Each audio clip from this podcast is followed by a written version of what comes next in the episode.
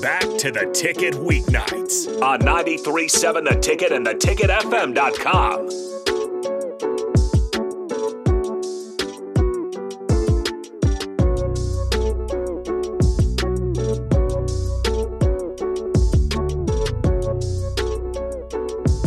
All right, welcome back in to the Don't Pun Hour. I'm Harrison Owens on the ones and twos. Got into it a little bit off air there. Um, sitting over there telling me that Brock Purdy doesn't deserve any sort of credit for leading I didn't that. say that. Yeah, but I just heard Cam Newton talking about, oh, let's just be real here. He's winning because of the players around him. I'd You love to said- see okay. Cam Newton lead that roster to the same record. You just okay outside of outside of Cam. You just said Jimmy uh, G, same thing. Jimmy G was there, and it wasn't this good. they went to the Super Bowl. What are you What are you talking about? It was.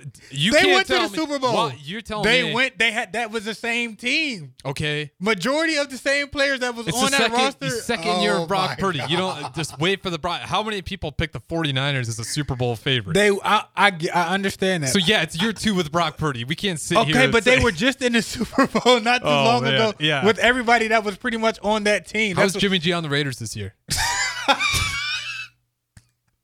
yeah, there we go. See, Y'all might be losing y'all quarterback, so we already lost ours. I don't care. It is what it is.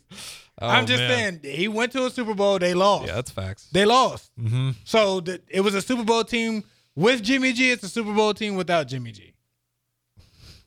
I, I'm just not there. I'm. T- I just that's just feels like I feel like a lot of people are trying to take a lot a lot away from Brock Purdy, saying it's yards after the catch. Which if you even break that down, that's that's inaccurate as well. He's getting plenty of yards through the air. I think he's a good quarterback. yes, good quarterback. I just don't. I'm, maybe that maybe I'm bitter because I just He's in a like, be- he's in a better situation than than other people. I'd say about every other in. quarterback. So- but league. that's not his fault. Mhm. He's doing what he has. He's doing his part. Period. yeah, well, good coaching. He's doing what he needs to do. Throwing it a dot, throwing it on a dot. And He's yeah. he, he's a Mister Irrelevant going off for the seventh, eighth rounders. More power to you, brother. All right. Well, let's. I almost lost track of what you. we're talking about here, but we'll, we do have time. Let's just talk about uh, the Miami Dolphins meltdown. This is a crazy stat. So That one hurt. the Titans were the first team to come back and win a game after trailing by 14 points with under three minutes to play. Teams were previously zero and 767 before the Titans overcame that. it got ugly fast. Mm-hmm. Like fast, fast. I mean, three minutes ago, like like you said, you oh, oh and 767. within, There's no within, chance within a minute, and, within within a minute and 30, 30 seconds, they scored two touchdowns. I'm like, whoa. Will Uh, Levis threw that bomb, orchestrated a nine, nine play, 70 yard touchdown drive. I shouldn't even say Which bomb. one it's are just you- a well are you- well orchestrated drive. Which one are you more concerned about? The the efficient of um the Dolphins defense late. I mean not defense. Yeah, the the the efficiency in the uh Dolphins offense late, or the kind of a meltdown on the defensive end. Defensive end for sure. You had, th- I mean, three minutes. Offense is a little surprising too because you, you can't afford a three and out at that point, right? You just see the Titans go on a huge drive. They got you a little need, physical. You them. need to respond. They you got can't take a three and out. Yeah, I mean, hey, that's Titans ball. What do you think Titans are going to do? my football? Uh huh. and they didn't even have uh, Simmons on the field. So Mm-hmm. I like the I like I like the uh, Will kid. He's he's he's balling down there. They they they might have found their guy. I mean, it seems right because that's not his first game. I mean, his first He's game been- he came in playing for the Titans. He's, he, was has like, been "Whoa." he's, he's he's been steadily like nice. mm-hmm.